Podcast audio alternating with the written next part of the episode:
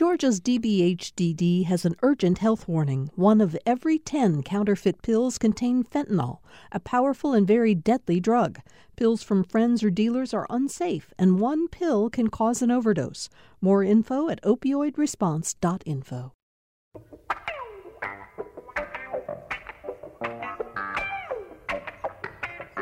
Thank you for being here for yet another edition of Political Rewind. I'm Bill Nigut. Um, we've got a good show lined up for you today. In fact, uh, we're bringing together uh, a panel uh, that uh, we had on the show, mm, what, about five weeks ago, I think. I haven't looked at my calendar to be sure of that, but around then, um, when we wanted to talk about women and the 2020 election. Um, at the time we did that panel, we were commemorating the 100th anniversary of the final passage of the 19th Amendment, which uh, finally, once and for all, did what women already really had the right as American citizens to do, which is to vote, but which they had been denied.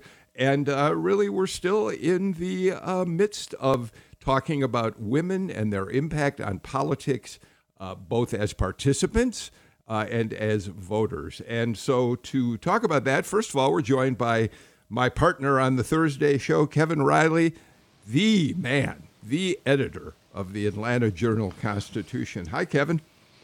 Hey, Bill. Good morning. Again, my favorite part of the week all the time this hour on Thursday, and I am so looking forward to this show because the topic. I, am I feel very lucky to be part of it. I have a bunch of questions, and this panel uh, is is going to oh, be good. great. So, th- so thanks for having me. Good. Oh my gosh! In introducing you, by the way, I, I haven't mentioned it yet, but last I think Saturday night, your team and a few of the people at Georgia Public Broadcasting won an Emmy for a, uh, a town meeting that was based on your phenomenal series uh, about uh, serious crises in assisted living facilities. So I want to congratulate you, Kevin. AJC gets an Emmy. Well, thank you. Yeah, I mean, we are excited to, of course, to get an Emmy and proud of that reporting. But I, I think it would, uh, I would be remiss by not mentioning first you were the host ago and did a did a really uh, wonderful yeah. job. And of course, the team at uh, GPB that really pulled the production together and uh, you know worked so closely with our folks. Um, we're part of it too. So uh, both thanks to GPB and congratulations to GPB. Yeah, I just went along for the ride, Riley. I just went along for the. I was the blabber that show, on that one. Uh, but I was happy for for everybody who was involved in that production. Uh, all right, we're also joined today by Amy Steigerwalt, Dr. Amy Steigerwalt, a, pl- a professor of political science at Georgia State University, and you all know her as a frequent frequent participant in the show, and it's particularly. Uh, meaningful uh, today, Amy, to point out that you are the co-author of uh, gendered vulnerability, how women work harder to stay in office, legislative politics and policy making. Um, a book which I think came out, it's about two years ago that it, it first came out. Yes, Amy? Yes, it came out uh, in 2018. And the other thing that's exciting is today is actually Constitution Day. So it's sort of particularly apt to be addressing, especially in the 100th anniversary of the 19th Amendment and other things there. So it's a great day to discuss this stuff. Well, thank. Well, we're really glad that you're going to be part of this conversation today, and we also have with us today two women, uh, one Republican, one Democrat, who have been very active in uh, in working on recruiting women candidates for office in Georgia, but also working especially on efforts to uh, it, it, to empower women uh, to be involved in politics in every other way, as voters, um, as participants in community organizations, and the like. Uh, so I welcome Julianne Thompson, who is a Republican strategist and um, has spent a lot of time working in Republican Party politics in Georgia, one of the founders of one of the uh, top Tea Parties back in 2010 in Georgia. And I also want to welcome uh, Melita Easters, who's the founder and director of the Georgia Win List, which is an organization dedicated to recruiting pro choice Democratic women to run for office. Julianne, how are you today? I'm doing wonderful. Thank you so much for having me, Bill. Yeah, good. And Melita, things are going well for you? Busier than the one armed paper hanger. Thanks for having me. All right. Absolutely. Um, I want to start by uh, reading a few poll numbers very quickly. Uh, Kevin Riley, I'll uh, give you a chance first to weigh in on this and then let the rest of the panel do it. So, um, the uh, Landmark Communications, Mark Rountree's uh, group um, out in Gwinnett County, uh, has the most recent poll of Georgia voters in the presidential contest. They conducted their poll in the aftermath of both conventions, and what they found in general is that Donald Trump uh, leads Joe Biden 48% to 41% in Georgia. That's a larger margin, Rountree found, than uh, have most of the other polls of Georgia. But it's particularly noteworthy to talk about it in terms of women, uh, because in, in, in terms of women voters in Georgia, uh, Rountree finds that Joe Biden uh, had about 47% of the vote and uh, Trump had 43%. That's still within his margin of error. Um, but I think, uh, Kevin, it's, it's a good way to start the show to talk about how women are going to play a role in determining where Georgia goes in the presidential race. I agree, Bill. I'm curious to, to know what our, our panelists will think about this. But yes, I mean, if you're going to consider the margin of error in that landmark poll, they're dead even. I mean, you know, no one's ahead because it's within the margin of error. And I have to believe that's a surprise to Democrats um, based on all their plans and all this conversation about Georgia being in play. Because without, without a big margin among women, I, I, I don't think it's, po- I mean, I'll, I don't think it's possible for the Democrats to, or for, for uh, Biden to well, win in Georgia. So, at a starting point, let's go around the group and just get everybody to weigh in on what you thought of those basic numbers. Amy, uh, you're the political science scientist. What'd you make of those numbers for for the women uh, in the poll? Um, little surprised on the numbers for women that it's not a sort of broader divide between the two parties because that's something that we're seeing nationally. Is that in general, sort of the so it's a pretty stark, it's about a 20 point difference for the men between Trump and Biden support. Mm-hmm. Um, and in a lot of polls, we're seeing something that's similar uh, with women. Usually it's a little closer to 15%, but there's a pretty stark um, gender divide that's going on there. So it's a little bit of a surprise that, it, that it's closer there. Um, there is, you know, about 10% are saying that they're still undecided. So that does, of course, have the the possibility of pushing it there. But I, I mean, I am a little bit surprised. Um, on that one. Um, one thing that should be notable, which I think that we also want to put into the discussion on this, is that in general, since the 1980s, women of all races also vote at higher rates than their male counterparts. Mm-hmm. White women vote more than white men. Black women vote more than black men. Asian women vote more than Asian men and Hispanic, et cetera, et cetera, et cetera. And so that is sort of a really important thing. And so there's also a question of sort of what that number then means as people turn out and go to the polls, because what you need to see are, right, each of your sides going on. And there's a good argument, honestly, particularly in this election, uh, for people to really focus on ensuring that women are making it to the polls. Uh, Melita, talking just for the time being about the presidential race, uh, Amy makes a good point. A number of us noticed the same thing. The gap between men and women in Georgia, based on what Mark Rountree found, isn't enough uh, right now. Is it for Democrats to feel confident that they can win Georgia? You need a much bigger turnout of women in favor of Biden to get anywhere in the state, don't you? You do, but I also think that you should look at who was polled in this particular poll. Georgia is eight years away from being a majority minority state. And of the 500 people polled, 315 of them were white. And so this poll skews to the white part of the voting population and not to the mm-hmm. complete picture of those who are likely to vote in Georgia. And therefore, it's pretty hard to take all of these numbers with anything but a grain of salt. So uh, Julianne Rountree would say that he uh, weighted the African American vote in this poll at 30%. So while Melita makes a very good point, there were there, there a big sample of white voters. uh, there was a weighting process that uh, Rountree put into his uh, data crunching that came up with these numbers. Um, so, what do you make of the poll, Julianne?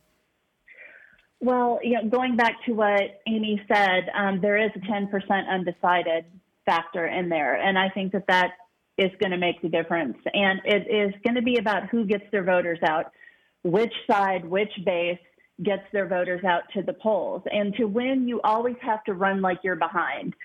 So polls were not accurate in 2016, although I do have to admit that Mark Rountree's polls back in 2016 were among the most accurate in the country. And now they are uh, so revered, they're actually being uh, quoted on national television. So Mark's polls are very accurate. But that being said, um, if there's one thing I'm hearing from women and you know non-political people in general, it is the law and order issue. And I know that polling has said that the law and order issue was not necessarily a driving factor in the presidential election. Um, but I will say, had these had some of these riots and and the activity that's been going on lately had it occurred closer to November, I think it would have dealt a mortal blow to Democrats. I really do. But um, I, I think that I think that they waited too long to disavow it, and I think that that is why the polls are looking like they are now. But keep in mind, we are seven weeks away from the election. So if two weeks is a lifetime in politics, seven weeks is an eternity. So we don't know what's going to happen between now and the election. So it, it anything anything could happen.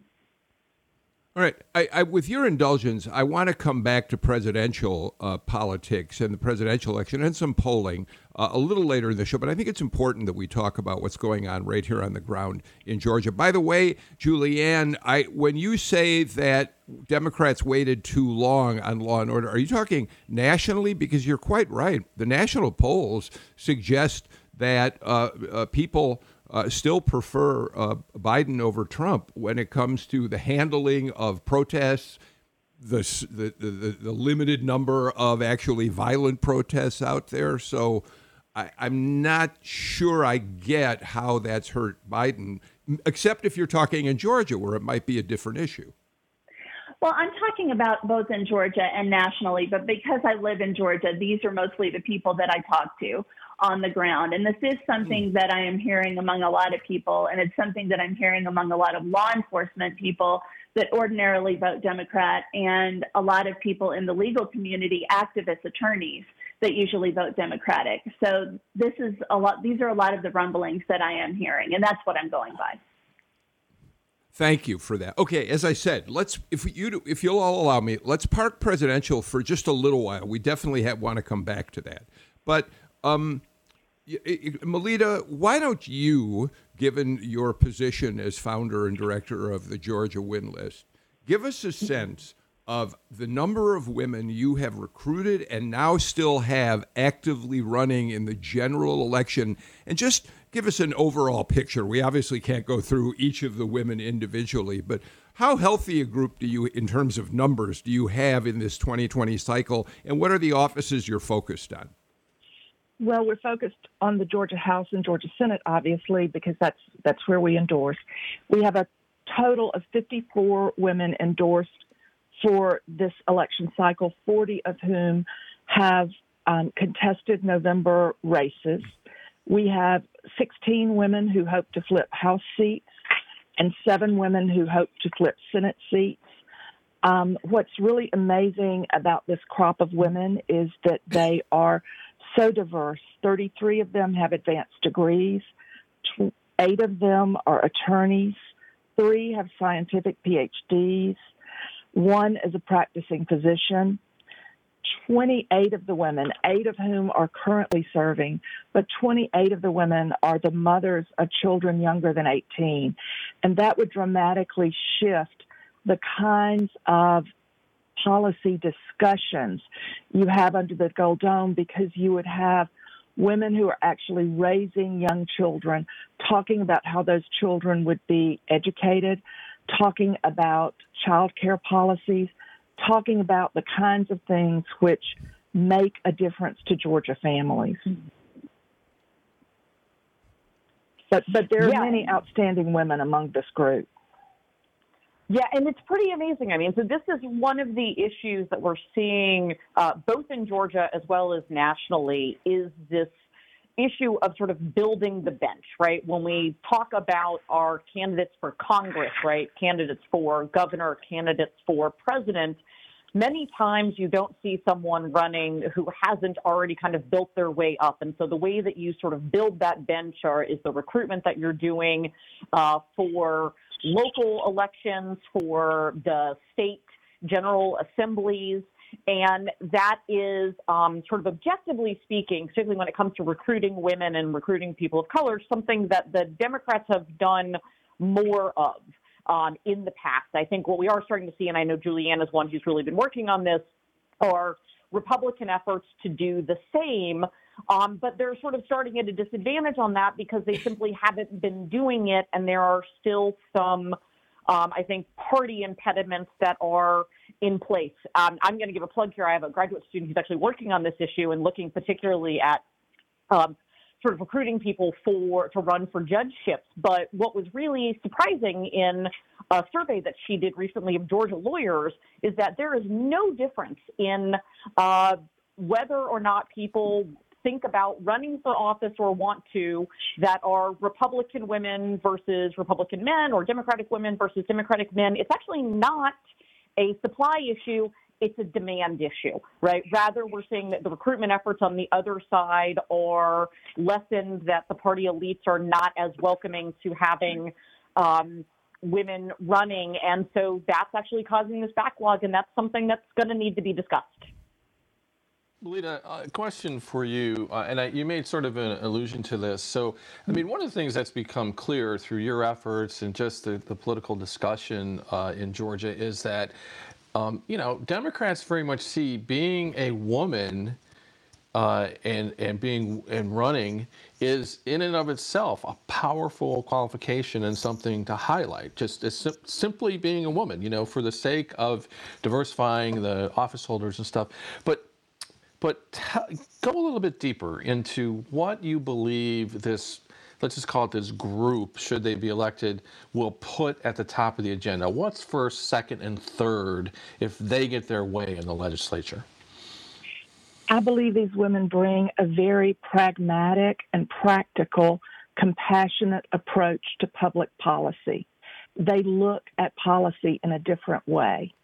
And I think there's a really strong case to be made, for example, with this recent report of the Inspector General um, complaint filed out of the um, Osceola facility. The strong statement you heard from Nancy Pelosi exemplifies the kind of of compassionate leadership women bring to such an issue.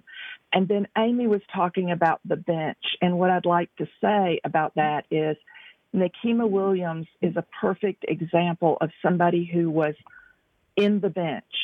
She was a part of our first ever year long Win Leadership Academy program back in 2012. Then we endorsed her when she ran for state senate in 2017, and now she will be more likely than not the congressional nominee. Um, all right, so thank you for that, Melita. Julianne, let's talk about. We've talked about this on the show before. You have been, you know, relentless in your efforts to try to recruit more women to run as Republicans. Uh, and and we recognize, and you've said on the show that it's been a challenge. You're making some inroads, I think it's safe to say. But here's what's really interesting, Julianne.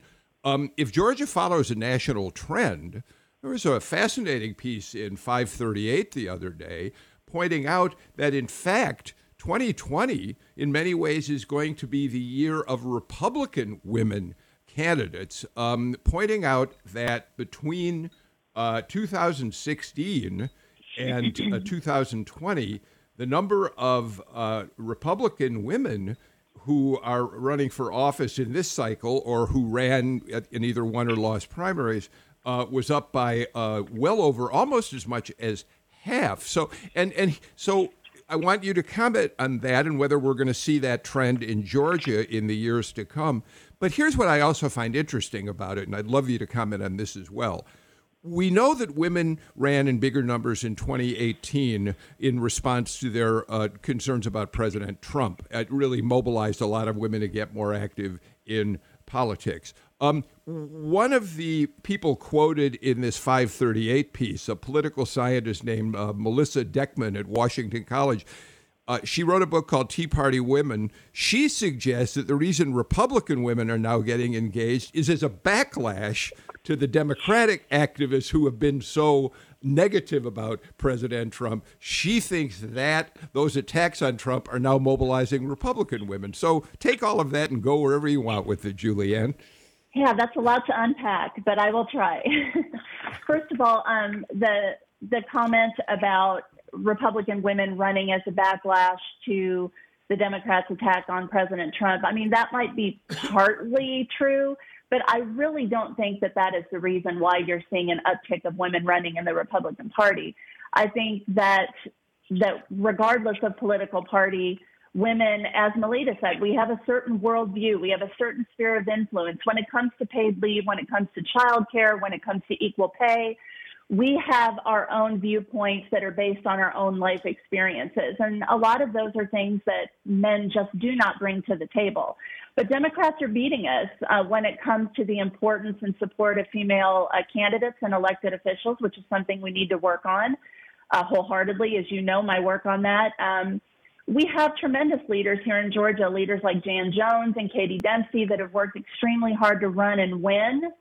But, you know, despite their solid, experienced leadership, despite their hard work and ability, um, they have still yet to overcome a lot of those political barriers or the glass ceiling, if you will, when it comes to achieving the highest levels of leadership in Georgia politics. And I think it's partly our own fault in the Republican Party because we use terms like well, Republicans support people because they're the most qualified, not based on gender. And what we're saying when we say things like that is we're making women feel, we're making, especially a lot of these um, suburban women that, that work, we're making them feel like we're saying, well, women are just not as qualified as men. And I think we make a mistake when it comes to our messaging on that issue. But I want to point to a very important article um, that was written by Tamara Hallerman in the AJC back in August on mm-hmm. women's mm-hmm. suffrage. That it was, regardless of your political party, that is a tremendous article, and you need to read it because it talks about how an anti-woman sentiment, when it comes not only to the vote, it goes all the way back to the 19th Amendment and the passage of that, but and how it uh, transitions to today, how the anti woman sentiment is actually woven into the very fiber of our state's history. So I think that yes, um, nationally we're seeing an uptick of Republican women, but we've got a long way to go here in Georgia, and and I'm in it for the long game.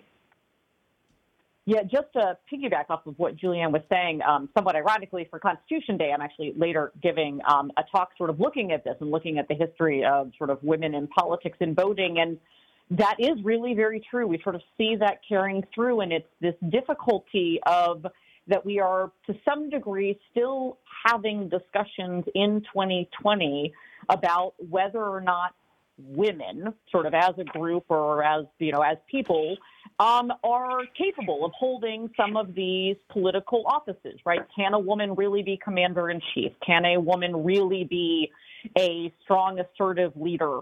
Um, what are the qualities that have there? And we do see, unfortunately, sort of a framing of the discussion sometimes that diversity necessarily means a trade-off in quality which of course isn't true, right? I think the argument that a lot of people are trying to say is there's a ton of quality people that are being overlooked simply because of their gender or the color of their skin, particularly when it comes for running for office. You know, the side on the other side of it is to give, you know, a little plug for research I may or may not have done, right? We find that across the board, um, women who are in office represent their constituents better. Um, and I think one of the things that I should point out is the reason we actually sort of we had written a paper a long time ago that had looked at um, the distribution of earmarks, and we were talking about differences between the House and the Senate. And the reason that this project came out of it was Olympia Snowe. She was completely screwing up everything because she was so successful at bringing things back to her state. And then when we started to look at it, we realized that it wasn't just Olympia Snowe, right, who of course was a longtime Republican uh, senator, that it was a lot of other women who were in office as well who were doing similar things, and it stretched across the parties. And I think that's a really important note there. All right, Amy, we give you the last word uh, in this segment. We got to get to a break. When we come back, Kevin Riley, you are itching to ask some questions, and we'll give you the chance to do that. Uh, but first, these messages.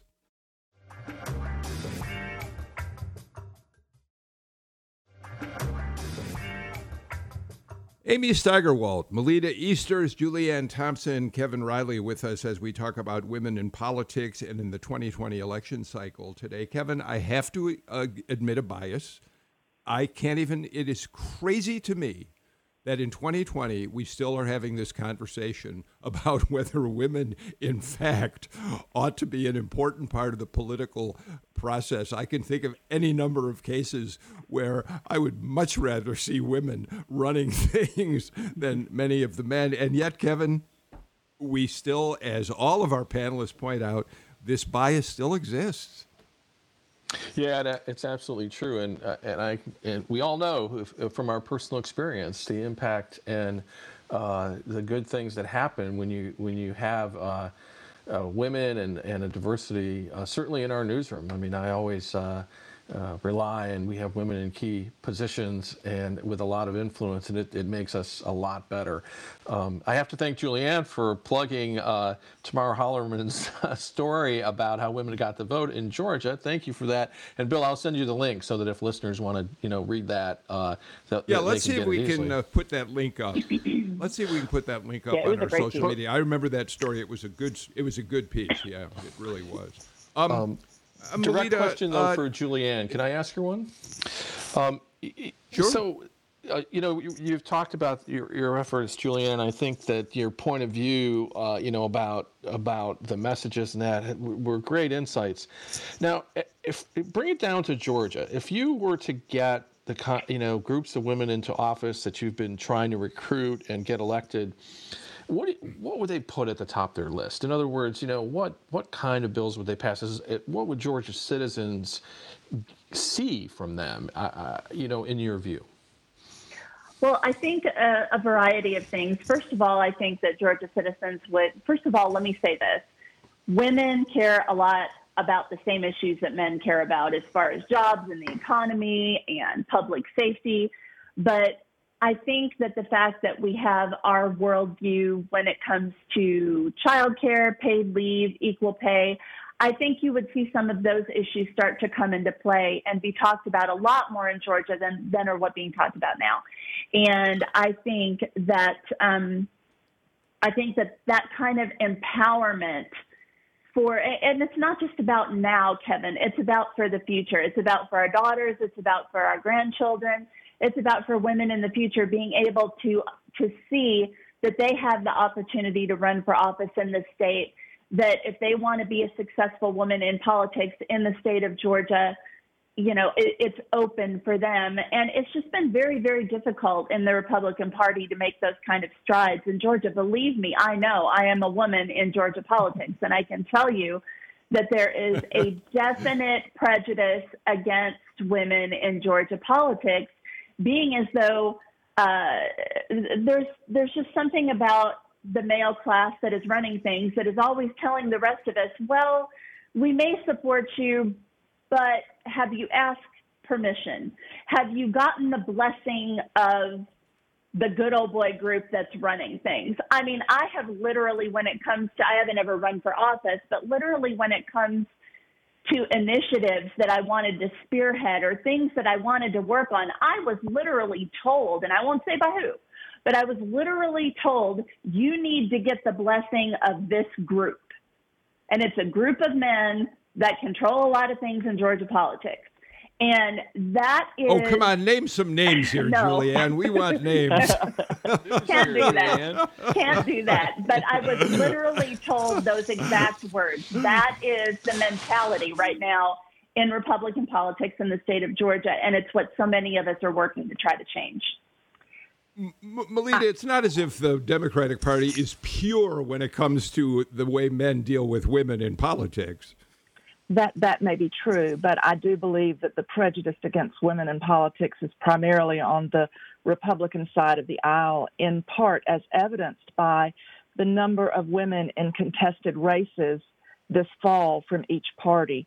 There are 29 Republican women um, running for um, Senate races on the Democratic side of the aisle and only two on the Republican side of the aisle. There are 78 Democratic women running for contested races in the state House um, and only 24 um, Republican women running for contested races.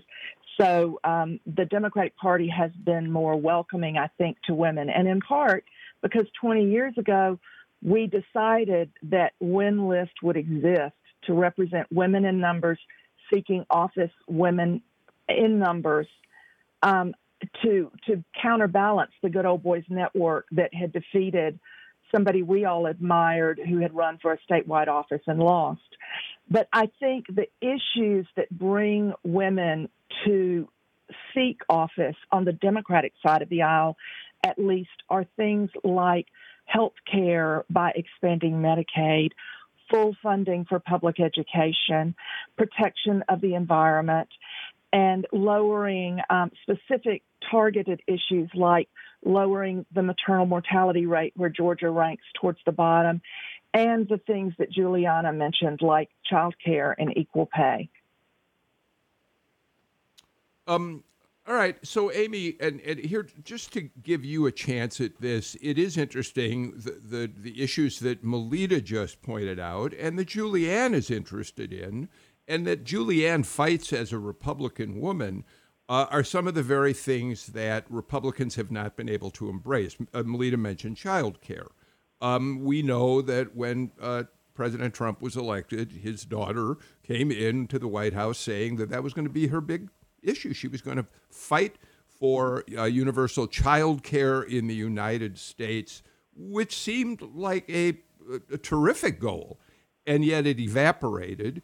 Uh, she could never uh, uh, uh, find the momentum to make it a reality. And it does seem as if Republicans, that people, people like Julianne continue to fight a Republican Party that just isn't as open to the issues that matter to women, the environment being another one, which um, Melita mentioned as well. So there is a theory within a lot of the sort of political science and also sort of sociological and organizational theory literature that's about critical mass, right? The idea that it's not simply enough to have a few people in an institution who reflect certain vantage points but it is right that's sort of a necessary step one but it's not sufficient to actually get change in what the institution is doing. That instead you have to get to a critical mass which is sort of some threshold where that group on some level has enough numbers that their vantage point that their positions are going to be heard by the rest of those in the institution. And so i think partly what we're seeing is that um, it is a long term process. So to say that the Democratic Party back in 1992, when the number or the percentage of women in Congress uh, doubled from 5 to 10 percent, had a noticeable impact on the types of policies that we saw coming out of it, is not true. Today, however, right, the Democratic caucus, um, and we see this in the House, right, is in fact uh, more right women and people of color than it is white men. And that starts to shift the types of policies that we're seeing coming out. It's starting to shift uh, the attention that is given to these issues and where they're placed in. Um, the issue of that lag right on the republican party is that it's still a difficult thing to see and to see that shift. So you know at, in the uh, Georgia Senate, for example, there are two Republican women that serve in the Georgia Senate uh, currently. And that means that it's difficult, right, for their positions and their vantage point to be heard and to really shift where the discussion is going. And that's the type of thing that takes time. Um, and I think that we will start to see, but it takes a concerted effort uh, to get to that level. Kevin? Uh, for both Melita and Julianne, and I'll start with Melita. Um, when you are recruiting a woman to run, what is the most important thing that you tell them about what's what they should know before they dive in? And I'm coming to you and Juli- Julianne with the same question. The, the most important thing we try to talk to women about is whether it is the right time for them to run in their business, personal, family life, because sometimes women um, get overwhelmed when they become a candidate. And so we like to set the groundwork for what they can expect because a woman who knows what to expect from being a political candidate and then makes the conscious decision to run for office is a better candidate than somebody who, on a whim, the day of the last day of qualifying, plunks down some money and then goes, Oh my goodness, what did I get myself into? So we try to really have frank conversations about what to expect as a candidate and how to um, prepare themselves for that. And we also talk to people about the amount of money they'll need to raise and the amount of time that the job will take once they're elected. Because there are times when we have helped women get elected, um, win their office, and then they find out they get fired from their job because their boss didn't really understand what it was like to serve. So we like to make sure that women are fully prepared for the part of the campaign that will take away from family life and for the actual service before they run. Julianne, let, Julianne, why don't you jump in before we take a break? Sure, I, I agree with everything Melita just said. Those are the same things that, that I would talk about with women. Uh, the timing, whether it's the right timing, the money that needs to be raised, um, and the preparation to work and to also uh, be prepared for a very, very nasty Republican primary, especially if you're running a, against a man.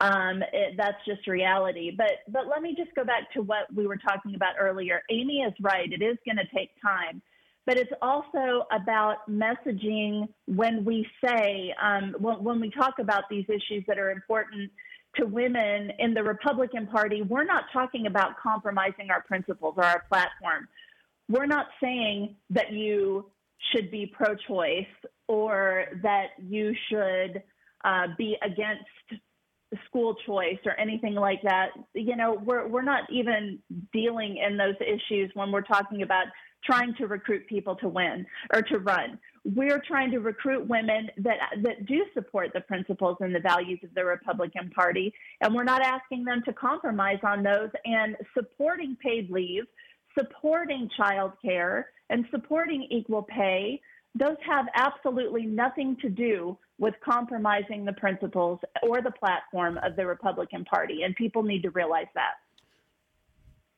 All right, we got to get to our final break of the show. When we come back, we're going to expand and look at this conversation on a national level. You're listening to Political Rewind.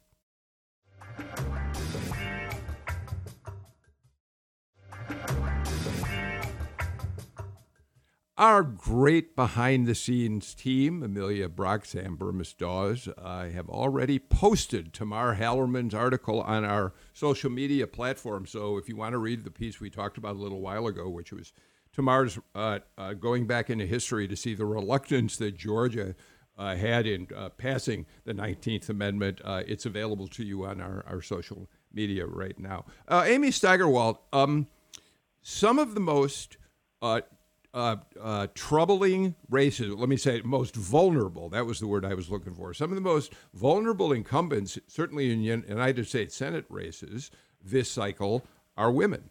Uh, Joni Ernst in Iowa, Martha McSally in Arizona, Susan Collins in Maine. Uh, all three, of course, are Republicans what it should it is there something that ties all of them together that we should understand about why they're all in trouble? I think there's two things that are perhaps going on there. The first is that studies continually find that women incumbents are more likely to face stronger challengers than their male counterparts both in uh, primaries as well as in general elections. It's easier to recruit someone to run against a woman. And so I think that's part of it. And we see that. Um, particularly in those races, right, the Democrats have been able, particularly, to recruit incredibly strong challengers um, to those women. I think the other issue, which is um, a bit more about the context of this particular election, is that in quite a lot of places, Maine is a sort of particular example of this there the incumbents, particularly the Republican incumbents, are also treading a very thin line with a president who is with an incumbent president who's running for reelection and who has consistently had a very low approval rating. Um, he's really not able to get much above 40%, and what is it's shockingly constant. Um, it really doesn't matter what happens. Trump hovers around 40%. And so that makes it really difficult. And I think we have seen, um, particularly those three, uh, Susan Collins, maybe the most seen having to tread sort of this very careful line of the reality is her constituents are not sure and they would actually like to see her break away I think, in some ways from the president. Um, but that's a hard thing to do when you're running as a member of the president's party. And so I think it, that part of it is a, a secondary context, which is um, perhaps somewhat unique to 2020 the Trump of the Trump effect. All right, so Julianne, let me bring that home, and then we can go back to the national if you want. Julianne, to what extent is Kelly Loeffler uh, handicapped by being a woman candidate in that field of 21 uh, candidates who are running for Senate seat number two? I don't think she's handicapped. I don't think Kelly Loeffler is handicapped. I think that she has the financial resources um, to to run a very formidable campaign. Uh, when it comes to both uh, Kelly Loeffler and Doug Collins, they are both running extremely close to the president. Um, and, and their relationship with the president. They're both running to win the base, and uh, but at some point they're going to have to shift uh, to win a large percentage of the suburban female vote, as well as a certain percentage of the African American vote, too, if they want to win this race. So I do think that this is a very viable race for Republicans, uh, whether it is going to be Loeffler or Collins or both that come out of the jungle primary remains to be seen. But unlike some of their counterparts in other states that are distancing themselves from national politics, both Loeffler and Collins understand that here in Georgia, uh, the base has a very strong approval rating. The Republican base has a strong approval rating of the president, and they are running their both of their races uh, based on their relationship with the president. I, I think that Loeffler is more um, hampered by her ties to both Trump and Brian Kemp um, than any other thing. And yes, her money will um, buy her a lot of TV time, but if there's not a good message to put forth with that TV time, it's money down the drain. Loeffler's um, not proven to be I think, a, a popular candidate um, amongst most women. And I think that um, her the continuing COVID number, um, the numbers which put Georgia ahead of so many other states for so long, um, harm Loeffler in her ties to Trump and Kemp. Kevin. You know, I, am hoping Amy uh, can can offer some insight here, or or or, uh, or Julianne and Lita. Um, when, when, all the smoke clears, uh, as as it pertains to President Trump and and and Biden, so of course everyone on every side has the anti-Trump or the anti-Biden shtick, you know, that they're using. But what is the issue that will most appeal, influence, get women to vote for a candidate uh, on either side of the fence. I mean, we I get you know criticizing Trump is there, criticizing Biden's there, but what is the thing that matters? That is an excellent question. And if we could all pinpoint that, it would be fascinating. I mean, it does. So, one of the things is just in general, we know women seem to, and again, this is speaking in broad generality, so this obviously doesn't apply, but women do appear to uh, respond particularly to broader communitarian appeals, right? To policies that are recognizing that you're you're part of a unit, right? You're part of a family, you're part of a community. Um, that's where issues about childcare come. Uh, those that recognize the the self sufficiency of women and the fact that yes, women are not in fact right? Most families, you don't have a stay at home mom anymore or a quote unquote housewife. Right, women are working, and they're working in the Republican Party, and they're working in the Democratic Party. Uh, they're essential workers, right? They're worried about how they're going to pay their bills, and so I think it's a recognition of that. Um, the other side of it is that women, um, women just generally vote more. Um, they that already sort of turns out, but I think as to who they choose, has a lot to do with their own personal uh, answers of what are the best solutions to solving those problems. I think there's agreement on what the issues are, and then they are affected by the alternative choices on the different policies. But I think getting women to turn out is uh, a lot of times it's a more communitarian appeal. All right, let me throw something out in terms of that. Um, I'm looking at the Economist YouGov poll, which is uh, really an extensive poll done August 30th and September 1st. 1,500 adult, uh, uh, likely, I'm sorry, registered voters. And Julianne, I'm going to go back to something about whether or not the law and order message is resonating or not. While many of the people polled, while a majority of the people polled uh, think that COVID 19 is a really crucial issue in the 2020 cycle, when people were asked, How safe do you feel in your neighborhood? And again, I want to relate this to women. 90% of women said they feel very safe or somewhat safe, which suggests that that the president's message on you should be frightened about the riots coming to you may not uh, be resonating, whereas his handling of COVID 19 is. So, first, uh, Julianne, and then you, Melita, when Kevin asked what are the issues that will motivate women voters, those two are interesting bellwethers, I think. Julianne? Well, I mean, I think it's an important question, um, but I think that that the way that the question was posed doesn't necessarily mean that the law and order message isn't resonating. Asking women if they feel safe in their neighborhood and them and them uh, saying yes doesn't mean that they approve the anti-law enforcement rhetoric and a lot of the issues that are going on in some of the cities where they are having rioting and looting. Um, I think when it comes to Democrats, the Achilles is going to be the law and order issue. I think when it comes to Republicans, the Achilles is going to be the COVID issue. And that's how I think it's going to break down uh, when it comes to how women view the two parties. So I think it, it is going to it's going to really matter what happens over the next seven weeks. But going back to Kevin's question, just very, very briefly, I agree with everything that Amy said, but I, and I, I just wanted to add when she talked about um, the fact that there are not as many women who stay at home. I just wanted to add that is true. And if you are a homemaker and you want to win the female vote, do not use the term housewife. Yeah, all right. Melita, weigh in on all this. Well, I think that um, the the the Trump uh, insistence on a law and order platform is his way of shoring up the base of evangelicals. These are people generally who attend churches that are more fear based fire and brimstone kind of messaging.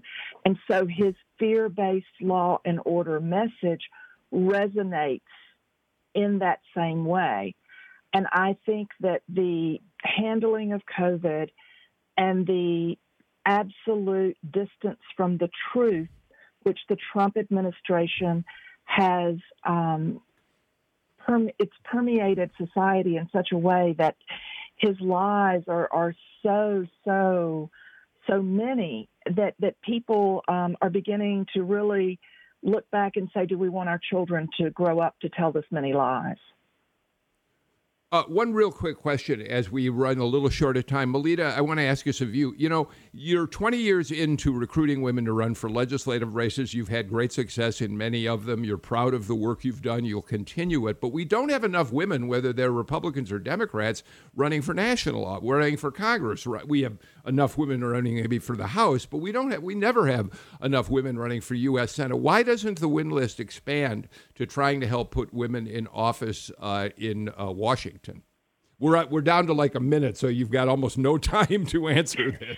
Well, it's something that we we have looked at in the past, and we may revisit after this election cycle. But I believe the having the bench for legislative people who can later run for Congress is enough right now.